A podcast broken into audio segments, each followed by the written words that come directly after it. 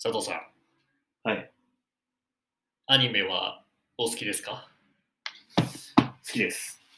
何見はるんですか？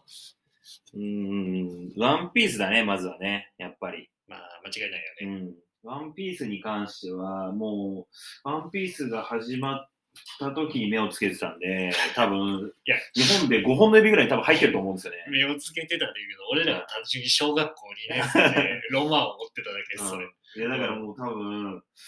本当に全国のワンピースファンの5本の指に入るぐらいスタート早かったと思う、スタートダッシュは。初めだけな？うん、一入るは早かったよなそうそうそう。確かに。でもまあさ、あの始まった当初でこんな言ったらあれかもやけど、ここまでね、まあそうだね。冒険者で100巻続く漫画なんて、ねないよね。なかったじゃないですかえこち亀、え、だってジャンプだとこち亀とか。、こち亀だけよりそうだね100巻超えって。だから、ドラゴンボールでもね、確かにねそんなにいかないし。違う違う。うん。で、まあ、冒険者ね、佐藤が好きなのは知ってるんやけど、俺はちいかわが好きで、ちいかわですか？最近、最近のホットは、まあ、はい。でもあれ漫画だ。漫画は結構ね、もう進んでてちいかわって漫画なの？そう実は漫画だよ。えー、面白いよ。え、え、なえ、テレビとかやってんの？目覚ましテレビの朝7時40分から毎週金曜日。マジで？そう。えー、いやでも、ね、知らなかった。そうなんだ。たった2、3分なんやけど、いやー考えさせられるよ。つい最近のちいかわの回で流れ星っていう回があったのよ。うん。うんうん。で、まあもう、すごいコミカルでシュールな世界観なので、うん。あのーまあ、そういう簡潔に、まあ、ちいかわ知らない人だとね、1話とか見てもらったらなんですけど、うんうんすごいシュールな世界観が展開されていく。うんうんで、ちいかわってなんて略されてるっていうと、うん。うん。なんか小さくて可愛いやつやああ、なるほどね。ね。そう。はいはいはいはい。それがちいかわやね。はいはいはいはい。で、俺白くて丸いものが大好きやね。うんうんうん。まさにぴったりのキャラクターがね、ちいかわがね。ちいかわが。で、その相棒に八割っていうやつがおって、あ、ちいかわはちいかわっていうキャラクターなの？そう。うんで、八割っていうやつと、うんうんうんまあ、うさぎっていうのが、まあ、うんうん3人ぐらいの、うんうん。まあ、主役を張れるキャラクターなのかなって思うんだけど、うん。ちいかわは喋れないんだよね、基本的に。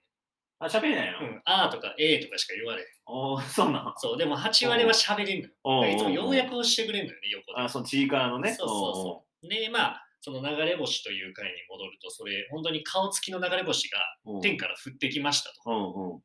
ちいかわは冷静なんよね、やっぱ。うん。焦るじゃん。うん。何これみたうんういな。んうん。わーって。うんうん。でも8割は、冷静に、うんすごいけなげな性格で、うん。これは、願いが叶うやつだ。シンプルにね。そうで、シンプルに、うん。あのずっとカメラが欲しいのよね。あのあカメラ欲しいんだ。カメラが欲しい。もうカメラでみんなを撮りたいっていう、すごいハートフルなことなんだけど、うん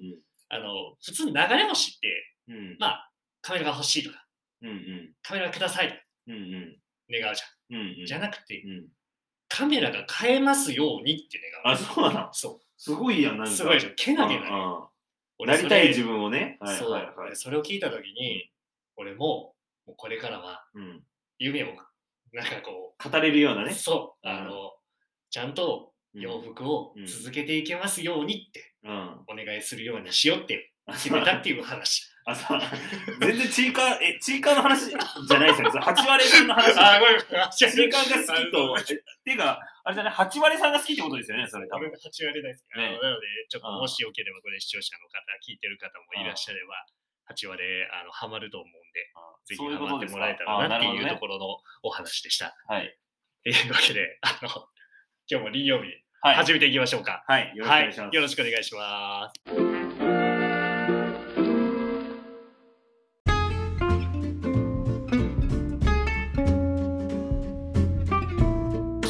皆さん、じゃあ、こう改めて、こんにちは。こんにちは。民曜日のお時間です。えーこの番組は、リンのフィルターを通して気になる人物ことについて配信していきます。えー MC は、私、大橋と佐藤で。お送りしていきます。はい。み、足りてますか？というところで、えー、やっと準備終わりましたね。予約終わったね。終わったというか、なんと形かね。形にはなった。なりましたね。まあ、改めてね、僕らの運営がまあ月14日、えーしてのちょっとギャラリーをお借りして、えーまあ、一応明日からが僕らのプレイオープンという形でちょっと一部お客様ご招待してお披露目していくんですが、まあ、楽しみ。反面不安反面。そうだね、まあちょっと、まあなかなかね、まあ自分たちのお店っていうのがね、初めてのトライなんで、どういう形のね、えーと反応をしていただけるのかとか、いろんな期待をしていただいているお客様とか、お取引先さんとかもたくさんいらっしゃると思うので、それをね、なんかどう超えていけるかっていうところがね、一番自分たちにとっても、今ワクワクしてるポイントかなと思いますけどね。筋肉痛は大丈夫ですか？じゃあ筋肉痛ですね。重 昨日の。重機をね運ぶんで僕ら。そうなんですよ。あの時間とともに俺腕上がらなくなってきてるね。ねそうだよね。なんていうんだろうね。やっぱりこうね、アナログなね、やり方でね、そうですお店ねを運営してるんで、あのお店ちゃんと持った方がいいかもしれないです。頑張りな頑張りましょう。はい、というところで、えーまあ、今回この、えーまあ、格付きテーマをっていきますという流れの中で、えーまずユニフォーム、うんうん。はい、こういうテーマを掲げました、でまあ、自分たちにとってのユニフォームっていうのがやっぱりよく着るものって何かなっていうところがデニムっていうところにつながったんですよね。でまああのやっぱりデニムといえば日本が誇れる産物。まあそういう部分としてはもちろんですしさまざまな生活様式に現れる、まあ、制服的役割っていうのが今も現存するっていうふうに僕らは解釈しております。これからの人生において欠かせないタイムピースとして瓶としてのフィルターを通したプロダクトっていうのを、まあ、ご紹介ができたらなというところで、えーざっくりテーマとさせていただきましたがどうです佐藤さんにとってデニムなんかです入ね。れあるものとか好きなものとかあれば、はデニムそうですね。僕ら、僕地元広島なんですけど、い広島ってやっぱり古着屋さんすごい多かったんですよ。やっぱりその当時本当にまあセレクトショップももちろんありましたし、上原の店もあったんですけど、一番多かったのは古着屋さんが一番多くて、あそううん、なんかやっぱりこう、少しやっぱりその当時アメ、アメカジというか、ちょっとブームみたいな、ちょっとこ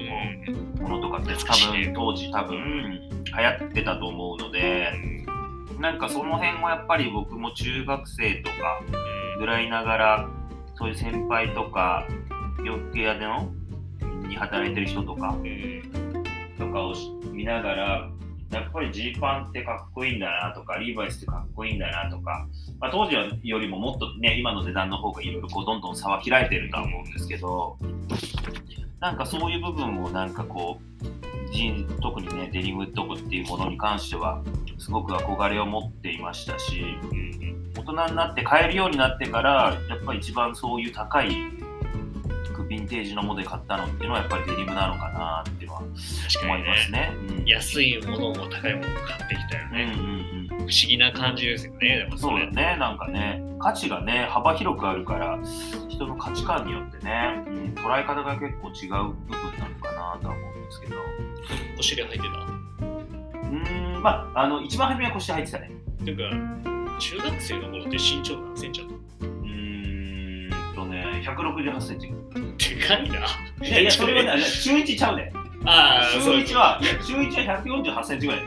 え、急に伸びたのじゃん。だから、中1、148センチでしょ多分。確か入学した当初じゃない。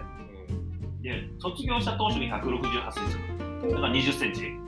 や、伸びすぎやろ。中学校ね。あ、やばいの。でもさ、中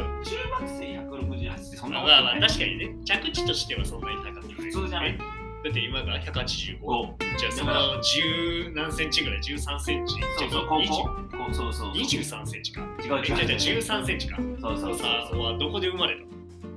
まあ、だから結局高校1年生で106 170ぐらい入学するでしょ？だから高校2年生の時にはもう178センチになってたの。う んもうすでにそこで、ね、8センチ伸びてる。で、高3の時にはもう184とかになってる。で、あとは1センチぐらい微妙に。だから俺最近いろんな人に会うんだけど、いまだに伸び続けてるよねって言われて。いや、そうやね。でかなってる気するもん、ね俺毎日やってても。ねでもやっぱその8センチ伸びたそこが確変やね。そうだね。そこの高校生は確変起きてるよね。まあ、よう寝てたよね、きっと。だからまあ本当に正しい。なんてもうレングスとかはうん当時のとかはさ、うん全然難しいじゃんそうだよね。うん使い物ならんもんね。全然無理だよねクロップド丈みたいな。そうそうそうそうむしろハーフパンツじゃない？そうやうんなるほどね。うん。そうそう。そうだから僕もさまざまなデニムって売れてきてる中で、やばいでも年とともになんて言うんだろうな。履いてて安っぽさのあるあの服。っうんていうのが若い頃と比べて履けなくなっちゃって、ななんかちょっとこう別に値段とかじゃなくて、見た目の見えっ面ってういうか、ん。なんかこれ明らかに、うん、チープな感じするよねって実際あるじゃないですか。でリバイスでももちろんその年代とか、色あとは落ちとかね。色落ちの感じとかでそういう風に見えちゃったりってするんですけど、まあ、やっぱりそれが自分は逆に華奢なんでうん。うんすんげえ弱々しく見えちゃう。うん。そこが僕は気になって逆にこうヴィンテージとかの方があ今はなんか強さが出てうん。かっけえなって思うんですけど、なんかね、反面、まあ、ね、結構僕、佐藤といる時も履いてるかもですけど、やっぱり破れとかが気になっちゃって、どんどんと履いていくと、プチプチ言うじゃないですかう。んで、そこになんかこの、僕が最近ね、自分自身がすごい心がけたいなと思う、凛とした姿勢っていうか、うんそういうのが保てないなと思っちゃったんです、僕はね。これ僕の考えな解釈で、皆さん違うと思うんですけど。でもやっぱりまあ、わかるんですよね。やっぱ所有欲そそる部分はすごいあるし、まあねうんそういうところね、いいよねいいですよね。でも、まあ、僕らがじゃあ改めてそこを提案したっていうのね、たくさん本当素晴らしいお店があるので、じゃあ自分たちがじゃあデニムって解釈するにはどうしたらいいかなと。で、まあ、日常の美しさにはまるデニムうんっていう部分を佐藤とも話しててこううセレクトしたいよねの中でまあ現代の、まあ、技術っていう部分と過去へのリスペクトって言われるプロダクトっていうのがうんないかなっていうのを探した結果見つかった、うん。まあ、タイガ高橋というブランドとコトルというブランド。はい。この2つをまあ今回メインターンとしてね、うん。あのユニフォームの第1弾として、えーご紹介させていただこうかなという流れですが、えーなんかどうですそこのテーマ的な部分で補足補足っていうかなんかある？そうですね、まあ、ユニフォームってね、やっぱりいろんなこうユニフォームの解釈があるかなと思うんですけど、僕らもなんか、まあ、一番初めにね、ユニフォームっていうところも掲げたっていうのも、まあ、自分たちらしさっていうのもありますし、この凛としてのユニフォームとはっていう風なところで、多分今回デニムっていう風なところ、まあ、お互いにね、よく例えば、ジージャン着てるよねとか、ジーパン履くよねとか、まあ、多分そういうたわいのない話からあるんですけど、でも結構ユニフォーム例えばメゾンマルジェラとかもあユニフォームとしてね白衣着てたりとかなんかああいうちょっとこうなんて統一感というかっていうところってやっぱりこうすごくこう美しいなというか見た目のところもそうですしなんかやっぱそういう部分でもそのユニフォームっていうところっていうのは、まあ、本当にまあ自分たちにとっても大事なキーワードなのかなっていうところがあるので、まあ、これから先もね本当にいろいろこうユニフォームのかこうアップデートっていうかってところが出てくるかなと思うんですけど、まあ、まずは今回はこのこのブランド2つっていうところと、まあ、デニムっていうところのキーワードがユニフォームっていう解釈の一つですかね。だからいい意味でデニムプロダクトって世の中ってねほんと多分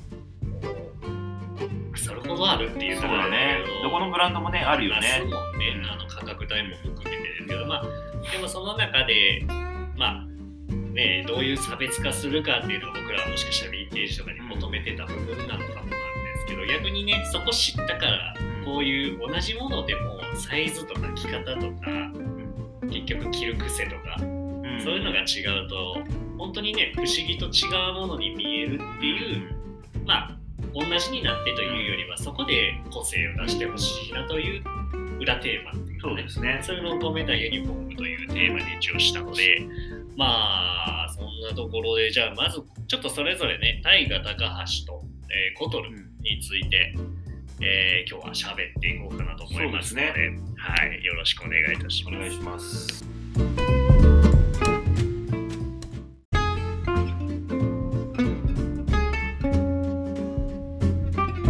では、タイガ高橋うんえーの思いっていう部分で、まああのうんちょうど去年末、えー、12月ぐらいからつい最近ぐらいまであの細ギャラリーさん京都でねあのテクスチャーフロムテキスタイルっていう、まあえー彼のヴィンテージコレクションを展示するのを僕らもまあちょっと活かしてもらいましたけどまあ本当ねやっぱすごかったよね。すごかったですね。やっぱりあの物量感となんかこう圧巻するような、まあプレゼンテーションとしてね、やっぱり洋服をちゃんとこう見せてる空間としては本当に美しかったですよね。ああいう展示ってないもんね洋服で見たことうんなかなかないよね。なんかそういう、なんていうの例えば本当にハイメゾンの、例えばディオールとか、そうなんかねそういうのはあるもんね。あるんですけど、なかなかね、今の現代的なやっぱりデザイナーがそういうことをするっていうのは、本当にまあ、本当に面白い、興味深いプロジェクトだったかなと思いますですよね。ね。まあ一応テーマとして織物から建築へっていうところで、まあ結構大河君自身が服飾イコール建築っていうところに焦点を当てて、あのまあものづくりにすごくは反映してるなと思って。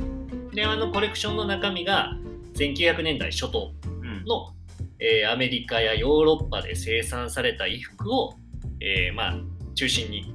わーっとね、うんしっかりと展示されてて、まあ、とにかく本当状態もいいものそうだね。よくもまあこれだけ揃えたなっていうところがありますが、えーまあ、そこに彼は大量生産そことデザインっていったさまざまな問題提起の中で生産された服そこに対して否定するんじゃなくて経済的な合理性とか追求っていうものによって求められもたらされた、まあ、新しい時代の美意識っていう部分に一個到達点を見出してるんですね。で、まあ、20世紀初頭って大量生産と工芸をめぐる社会的な現象っていうのもすごいこう起こった時代なんですよ。だからまあこれらのコレクションっていうものをベースに、まあ、今回僕らもまあ本当にこう僕らもっていうか僕らもこういうのってすごい大事にしないとだと思うんですけど100年後に残る服作り。うん。まあ、そこを、まあ、僕らもそうですよね。100年後に残るものをやっぱり提案できるようなお店にできたらなというところにいい意味でこうシンパシーというか彼には勝手に感じてたんですけど。でなんかどうです？なんかそういう、まあ、洋服を結構ね、まあ、大学だけじゃなくセレクションしていってると思いますが。そうですね、なんかもう彼のところで僕も今回のテーマの中ですごく一番いいなと思ったのが、やっぱりこうテクスチャーっていうものをコンストラクションするっていうふうなところで、結局それがまあ、まあ、テクスチャーっていろんなね、例えば洋服にあるテクスチャーだったり、建築とかいろんなね、工芸品とかいろんなもの多分あると思うんですけど、なんかやっぱりその、なんていう全体の全ての空間を見たそのコンストラクションっていうふうなところが非常にいいかなと思っていてなんかこのインテリアを含めたこう豊かなテクスチャーが人々の生活をコンストラクトするっていうふうなところっていうふうなところを彼がこう出した時に自分たちのお店もなんていうの単純に洋服だけがかかってたらいいっていうわけではなくてその空間全てをなんていうのコンストラクトすることでお客様とのなんかコミュニケーション提案っていう風なところがあの自分の中でもすごくテーマに持ってたことだったので本当に彼が提案してることっていうことに関しても非常になんか共感できるというかすごくなんかリスペクトにあるような、えープロジェクトだったかなっていうふうに思いましたね。そうだようん部屋の模様替えとか結構する方うーんまあえっと、きまあ、あとはなんかその新しいものが増えたタイミングで例えば僕とか結構インテリアとかそういう古物とかも結構買うのでそれに合わせてその空間をちょっと変えるっていうか大幅なチェンジってやっぱどうしてもなかなかこうまあね限界あるね。うんんスペースの加減な以上にちょっと難しいみたいなんですけどやっぱりその一つエッセンスが入ることによって逆にいくと一つのものがちょっと邪魔になったりとか逆にこれが別に独立させないとなんか一つのプロダクトと成立しなかったりとかなんかその空間のバランスって絶対あると思うんでなんかやっぱそこの差し引きというかなんかそこの部分もやっぱ彼のお店を一つとってもそうだと思うんですけどなんかあのお店もねなんか総合芸術というか。そうだよね。すごいそこが魅力的な本当ねあのうん。空間を生み出してるかなっていう表現が、ね、感じられますよね。なかなかそこまで多分お店多分いわゆるブランドさんがやってるお店っていう中では、まあ、確かにこう世界中を見ても彼が提案してるお店っていうのは本当にトップレベルのなんて言うんでしょうねかまあそのクオリティだったりとか、うんなんかなんかこうかっこよさっていうのは非常にありますよねあの店も。彼の一応言葉の中で、まあ、あの未来は過去にある、でいつも新しいものを作りたいと思っていた、ん。ただ、まあ、今は新しさは飽きることなく消費され時代の奥底へ沈んでいく、まあ、そのような社会において価値あるものって何だろうかなって考えた結果が時間がもたらすものの力ですと。うん。うん要は、まあエイジングみたいなね。そうそうそういう部分に魅力を見出したんですよね。でまあちょっと破食的言っちゃうんだけど、まあ、1930年代ってアメリカの衣服が大量生産による合理化されたじゃないですかね。うん。まあ、それってでもあのそぎ落とされた、まあ、布のこう壁はおろか。曲線ほどない。非常に平面な。うん。要は合理社会のね、もう縫製が例えば分かりやすく言うとしやすいと。か、まあ、今回あの僕が好きな大学の T シャツであの通称ピチ T があるんですけど、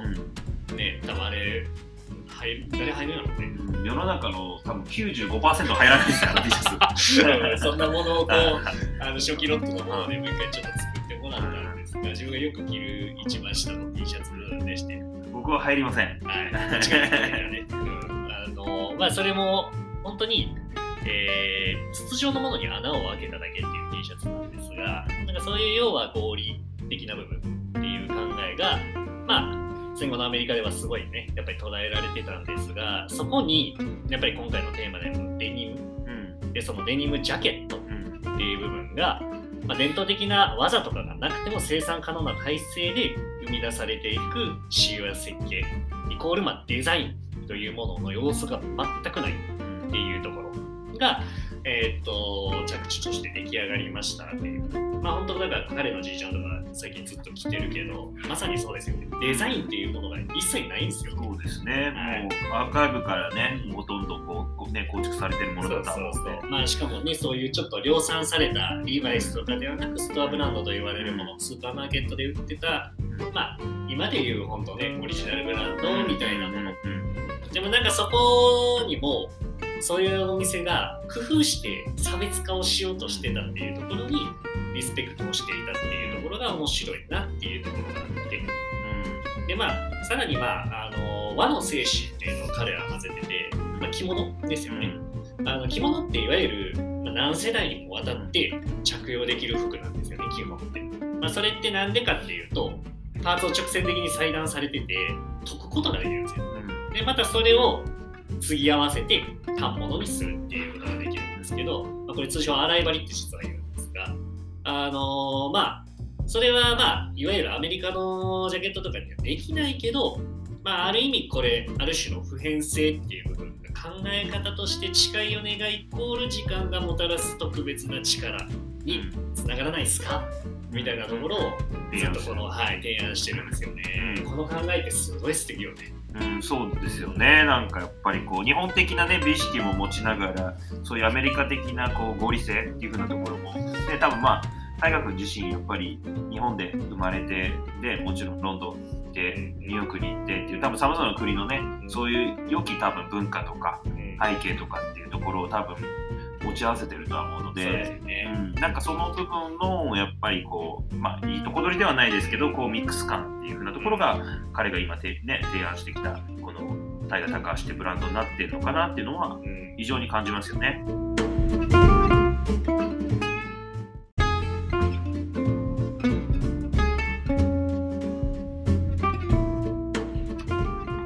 はい、じゃあ次はコトルについてですが、まあ、コトルどうでしょう、知ってる方は知ってるかもですし、初めましての方も多いのかもしれないんですが、えーまあ、2015年ですね、に岡山県、まあデニムの産地の倉敷市の小島で、えーまあ、発足しましたと。でもこの地域って、まあ、いわゆる古くからやっぱ繊維産業っていう本当に盛んです。で僕らがまあちょっとテーマの部分でかじらせてもらってる民芸っていう部分とのゆかりも深い場所で世の伸びって言われる、まああのまあ、工場であったり、まあ、製品とインスピレーションの発信できるギャラリーショップすぐにアイデアを形にできるアトリエとオフィスが一体化してる場所っていうのを一応コトルさんはあの現在岡山県小島で、えー、してますと。でまああのデザイナーの渡辺さんの言葉ですが、まあ、自らが考えたものまず自らが形にしたいというところでそういう生産体系を持ってますと。まあ率直にどうですか佐藤さんその最初コトルのプロダクトを見たときに結構テンション上がってる印象でしたよね。すごく上がりましたよね。なんかやっぱりまああのもちろんあの今回の今やらさせてもらっているえーえーと、ユニフォームビビのクオリティもそうですしやっぱり一つ一つのなんていうんですかディティールというかっていうようなところがあまり見たことないディティールっていうところがまあ一見ねセカンドのねこうジャケットだったりとかちょっとこうゴマリチベースのこうトラウザーだったりとか形はそうですね。こうオーセンティックなこうベースのものもあるんですけどもやっぱり使ってる生地だったりとかそういうなんか本当にリベントだったりもそうですし、本当にまあセルビッチなんかもそうですし、なんかまあ本当にこう、なんてこう、内に秘めた美というか、なんか先ほどの民芸じゃないですけど、このそう過美な美っていうよりかは、こう民芸的なこの洋の美っていうようなところが、非常にこう集まったプロダクトになってるのかいうふうに思いました。そうですよね。民芸って海外だとフォークアウト、フォークアウトと呼ばれるんですけど、まあその手作業の美しさとか、儚さとか、うん、世界的にやっぱり日常から生まれる芸術の一つとして、まあ、結構実は今ね見直されてるワードの一つなんですよね。で、まあ、その倉敷に実は日本一小さい学校と言われる、まあ、あの手織りの女性しか確か行けない学校なんですけどそういうところと共作でコトルがあのものづくりの真髄っていうものを作るプロダクトを作ってっていうところも一つ魅力なのかなっていうところでまあ、本当あの、これね、語り出すと、ちょっとマニマニアックすぎて、多分物ないとなかなか伝わらないのかなとは思うんで、まあ本当にようやくようやくってしていきますが、まああの、コトルの大きな強みとしては、受注生産法なんですよ。イコール、まああの、これタで上げたのかな、ジャストインタイムっていうあの方法をとってますと。まあ大半が、まあ、注文を受けてアトリエ製造ですね。で内容にもよりますが、大体2週間から1ヶ月あれば作っちゃいますよ。この前もね、あのー、もうざね、物あればもう1週間で上がるって、そうですね。1着を1週間上げちゃう、1, 1着どころじゃないですか、はいはいはい、10着ぐらいから上げれるって。はいできる強みってすごいですよね。そうですね。今のこの日本の生産背景を考えてうん、ね、こんだけやっぱりこう生産背景がやっぱりこう皆さん苦労されてる中で、やっぱりそのインハウスで多分ね、そのアトリエからうちのギャラリーがあって、お客さんの顔も見えてるっていうような、でなおかつその供給に関しても欲しい人にちゃんと欲しい分だけを届けるっていうような多分スタイルだったと思うので。やっぱそこの部分がやっぱりすごいですよね。今姉さんとか言ってくれて、もう本当必要な人に必要な分だけ届けることができますと。まあ、これはまあ、コトルなりの本当業界に対してね、うん、アプローチというか、うん、アンチテーゼ的なところもあるでしょうね。そうそうやっぱりこの縮図構図を消費者の方にもちゃんと考えてほしいなっていう願いが、うん、まあ、僕らもやっぱり共感できるというか、うん、やっぱ畑的にはやっぱり大量にこう僕らも買って紹介するっていうところにもともとやっぱりずっとやってきた仕事だったのでまあなんかやっぱり洋服好きの部分洋服だけじゃなくやっぱこういうご時世の考えさせられる部分ってたくさんあったんで、まあ、みんながみんなそれをっていうわけじゃなく少しずつね輪がそれも広がればいいなというところ僕らの願いがありますが、今回その中で僕らが、えー、コトルっていくつか実はレレーベルっていうかラインっていうかな、うんうん、があってまずそのデニムというところのラインナップの中で Uniform for Living という部分を、えー、切り取らせてもらいました。はい、テーマとしては何気ない日常生活の中にこそ最高の贅沢は潜んでいる。やっぱりそれがイコールお気に入りのジーンズっていうのは生活を共にする相棒だよねっていう。でやっぱりジーンズって、まあ、佐藤とかも好きだと思うけどやっぱりスーパースターたちが履いてきたんですよ、ずっと相棒として履いてきた部分があって、まあ、マリリン・モンローにしろジェームス・ディーンにしろ、まあ、日本でいうとチラス・ジロさんとかね、はい、あのまあ、そういう、まあ、キムタクそうだね、僕らでまあ、そういう格差や差別っていうのを本当切り開いてきたスーパースターたちがもう時の変化を記録しながらあのそういうものを愛用してきましたと。だから自分たちもまあそういうユニフォームのような崇高なスタイルっていうのを作るきっかけになればいいなというところが、このユニフォームユニフォームフォーリビングの、まあ、一つの裏テーマうんとしてあの掲げられてます。だからもう勝手にちょっとね僕らもこのリンとしてのまあ今回ね一応テーマユニユニフォームユニフォームでしたけど実際これ実はお店としてのテーマなんよそうですねそうですねだからまあそれとね勝手にシンパシーを感じながら、ね。うんそれもちょっと多分テンション上がった一なんじゃないかなと思うんですけど、はい、でまあそのデニムの特徴をこれどこまでこのラジオの中で話していいのかどうかなんですが、えー通称インディアンレッドセルビッチデニム。はい、これね、はい。うん。何を言ってんだと。そうそうそう、多分分かりにくいと思うんですけど、あのーまあ、ちょっと垂れ流してのに聞いてもらえると、インディアンレッドってイコールベンガラって言われる、まあ、あのこれ岡山に実はあるあの瓦とか、まあ、土の成分なんですよね。酸化鉄が主な成分の材料、染料なんですけど、ね。赤いやつね。赤レンガみたいな感じ。で、これ実はインディアの顔とかを鮮やかにするために。ね昔ねこうね塗ってっていうのそうそうそう。ねなんかそうやってイメージし映やすいん像でねありますよねあのまあそれが岡山の吹屋町という職人の町であるからなんか自分たちとこうリンクするよねでプロダクトにどうやったら反映するかなっていうところをやったんですよね、その中でまあ伝統的な折り柄模様っていうのを入れて糸の段階から何回も染色させて色を定着させましたと。それがジーンズの耳と呼ばれる生地の端部分ですね。そこに織り込みましたと目指すべきプロダクトとしてのテーマは手工芸と工業製品の歴史の架け橋となるジーンズ。このワード響くねこれすごいよね。このワードはちょっとセンスうん抜群だと思いますだからまあ僕らも本当にねこのいわゆるまああの今日ね実はブログもちょっと新しい形でふざけたブログを上げますがあのそこでも書こうかなと思ってるんですけど僕らっていわゆるコレクションブランドのものも好きじゃないですか。うん。古着ヴィンテージも好きじゃないですか。そうだね。でこういうプロダクトブランドもあるじゃない好きじゃないですか、なんかそこにこうミックスできるあの要素のあるものってでもやっぱりこういうプロダクトなんですよね実は、うん。いろんなものに消化できちゃうというか最近ね展示会も限られた中でというか買い付けってどうしてもね昔みたいに量がいろんなものを見てるわけじゃないからそれぞれ丁寧に切り取るじゃないですか。うん。より深くだからそうなった時に必ず必要なんですよね。どんなものに合わせる上でも、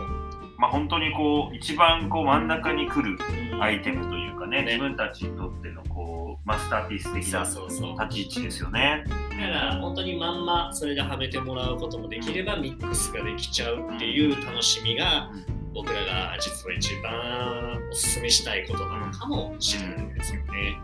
まあ、ちょっとねコトルのことに戻ると、あのーまあ、コトルの素材のあの魅力って、まあ、その生地を作るのに約3年ぐらいの時間を要したらしいんですよね。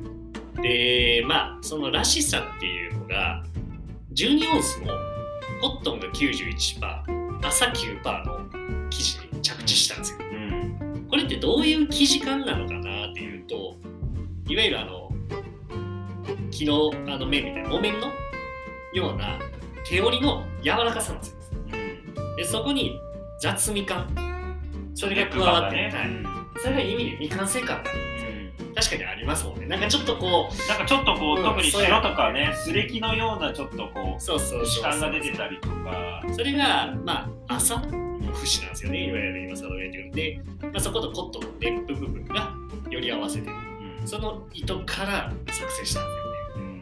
で、まあ、これって生地の相性が良くて、あのーまあ本当にあの簡単に言うと糸の間に空気みたいなのができるんですよ、うんうん。でそれがいわゆる効果で言うともう単純にもう分かりやすくね、組んでね。はい、ストレッチなんですよ。うん。いわゆるストレッチって基ね。本ねポリエステルで作るんだけどそれを天然繊維だけで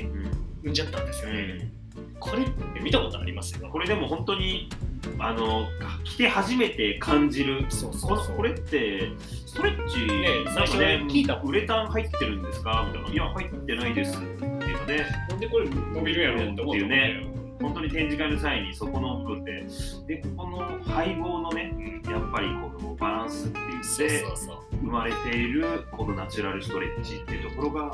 本当に着心地もそうですしこのなんかこういわゆるそのさ先ほどの Uniform for Living 生活の中で快適に過ごせるようにやっぱり生地のやっぱりこうコンストラクションがされてんだなと思っていてやっぱそこがなんか本当に何ていうんですかあとこのオンス数もやっぱり大体みんな大体13.5オンスとかまあねそうだね。もうちょっと厚くなる。そううんねっていうところが多分ベースだと思うんですけど。そっちの方が、こういう言い方正しいのかね、高そうに見えるよね。うん、た確かにね。なんかこう熱い方がね、そうデそうそう。ニムって。なのに、やっぱりこの少しのちょっとこう音数をライトにしたりすることで、なんか生まれてる、なんかこのね、うん、構築美っていうのがすごく素敵ですよいいよね。ね。だからそこに先ほど話したベンガラの糸をうん、織り込んで、だってこれ、あのセルビッチ部分しかないんですよ、このね。そこだけのためにねね、作ったっていうことねが、、それがすごいですよ本当に衝撃で、でまあ、しかも今回、あのちょっと僕のわがままで、なんか、ユーズドのジャケットの方が着たいなはいはいが、これ実はまあリジッドもあるんだけど、リジッドって、ちょっと体格のとかぶっちゃうなっていうのがあったんで、店として、その辺はちょっと店のやっぱりこうクリエーション MD にする側としては、やっぱダメージっていうか、こうちょっとエイジングしたの欲しいよねの中で、なんとまあこの、これ依頼者の2、3週間前、作っちゃったんだよね。できましたよ。できちゃったんだよね。それが、3月、そうですね。そうでしょ、2月末ぐらい、うんそうですね。うん、だから、それを そのスピード感でで、うん、作れる方って、まあ、しかもそれを製品まで上げちゃうっていうのが、まあこういうね、あのサイクルを持ってないともちろんできないし、個人的にはすごいリスペクトを持って、今後もね、大事にやっぱ伝えていきたいなというそうですね。ですよね。なんかあとやっぱりこのコトルさんのやっぱりその部分で特に例えばタックボタンとかうん、うんやっぱりこうこの間先日ねあのデザイナー渡辺さんにもお伺いしたんですけどその鋳造されたそのねまあ見てもらったら分かると思うんですけど常にやっぱり基本金属プレスでバーンとこう打ち込むところが多分そうもうね今はこう主流になってると思うんですけど鋳造って言われる型の中にこうね金属を流し込んで作る製法でこのタックボタンを作っていてなんかこの僕らが思っているそのまあ僕らってこのリンっていう名前なのでこの輪っていうループっていうのを結構いろんなところで結構大事にしていてまあお店を見てもらうとそういったちょっとこうこのね輪を感じてもらえるようなね、モチーフとかオブジェとかもあるんですけど最近何かにかけてはそうなんですよ、ね。うん丸いものと 和のものが気になりすぎちゃって。なんか、なんかそうなるんですけど、でも本当にその、そのディティールがボタンに、その鋳造された凹凸の部分に、ずっとこのね、この円を大事にして、円をつないでいくっていう意味合いで、こうずっとこうループされてるところっていうディティールを見て、すごくテンション上がったのを思ってまして、そういう細かいディティールにでもテンション上がれるようになったもん。で、やっうん、ぱり洋服好きよね、俺ら。まあそうですね、なんかまあ、やっぱりこうどうしてもなんかこうママニアックなところっていうか、なんか本当にあんまり人が見に行かないところとかに、あとはまあ、よりだと自分たちの、より自分たちのお店になって、自分たちとそのブランドとの関係性だったりとかの共通点を見つけたいじゃないですか。で、なった時にそういう部分がやっぱりこうあると、うわーなんかすごくシンパシーを感じるというか、ね、なんかそういう部分がよりありましたね。本当に入りはこのプロダクトベースというかね、まずうこれかっこいいなとかから入ってもらいたいなっていうところがまず第一なんですけど、なんか深く掘り下げると、きっとそこ以上に何か不思議な発見が出てくるじゃないですか。いや、できますねうん。多分ね、これ、多分まあ、タイタイガ高橋の、えっとディベートもそうだと思うんですけど、コトル論に対してのディベートも多分2時間飲みいけますよね。そうだね。いけちゃういけちゃう。あお客さんの、とね。かけながら、そうそうね、居酒屋で買ったあの壁にジャケットかけて喋れちゃうやつよね。それぐらいなんていうんですか、ストーリーっていうか、それぞれ持ってるこうパワーっていうものがあると思うので、ぜひなんかそういうものを、まあお店でね、直接一緒にこう、なんかことを喋り合いたいですよね白いのかなと思いますね。だからまあ本当それらのことを踏まえてもね、やっぱりこの特定工芸とうんあの工業製品の歴史の架け橋となるジーンズっていう目指すべきプロダクトっていうことが、まあ本当近づいてきてるのかなっていうところはすごく感じますよね、うんまあそれでは。いやすごいですよね。まあ、というところが、まあ、本当にあの、すごい要約した、はいはいはいあの、2ブランドを絡めた、はい。まずユニフォームというテーマで、まあ、他にも実はね、結構紹介しなきゃいけないものが、そうですね。まあまあ、あありますね。るんですけど、ちょっとね、あのー今日語りる時間がそこまでないかなと思うんで、まあ、その辺はもし、またあ次のの時間合えばね、ははい次のタイミングももちろんですし、あのぜひ店頭をご覧いただけて、で、まあ、なかなか多分この、やっぱ耳で聞くってね、うん。うん、なかなか多分、洋服を耳で聞くってことって、あまり最近してないですよね。うん、ね、ないと思う、少ないと思うので、なんか、そこにワクワク感とか、あ、これ何なんですかとか、まあ、今後ね、あのーなんだっけ、コメントじゃないや、ああいうのも取りたいなって話してるんで、なんかそういうアンケート的なやつか、うん。あのそういうのもできたらなとは思いますが、どうです？明日からの、えーっと、リーンに対して、エピソード1。はい、心意気、なんかあそうですすね。なんか本当にまあ、ようやくやっと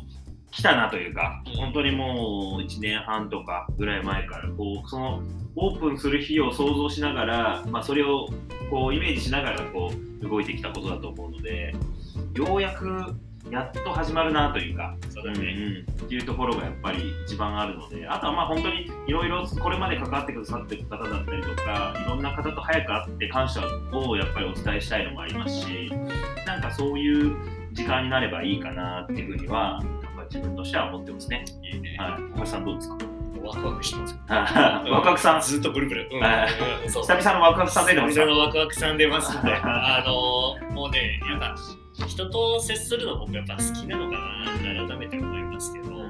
なんかあの全然ね、そういうの得意だろうと苦手だろうとっていうわかんないですけど、なんか楽しく本当に見てもらいたいなと思いますし、まあ、うん、毎回ちょっと僕らもあの手この手変えて、でまあ本当そうですね、この後上げる上げれるのかな、上げれるブログは上げれないか。上げれないか、まだね。まだ無理か。うん。まあ、ちょっとね、表現方法が実はいろいろ考えてはいるので、なんかそういうのもちょっと面白半分で、そうだ見てもらえねたら嬉しいなってそいううのがですね。はい、ありまして、細々と頑張っていきますので、応援していただけたらなというところも含めて、じゃあ今日はこの辺りですかね。はい。はい。じゃあ本日もご視聴いただきありがとうございました。ありがとうございました金曜日もお楽しみに。楽しみに。さよなら。さよなら。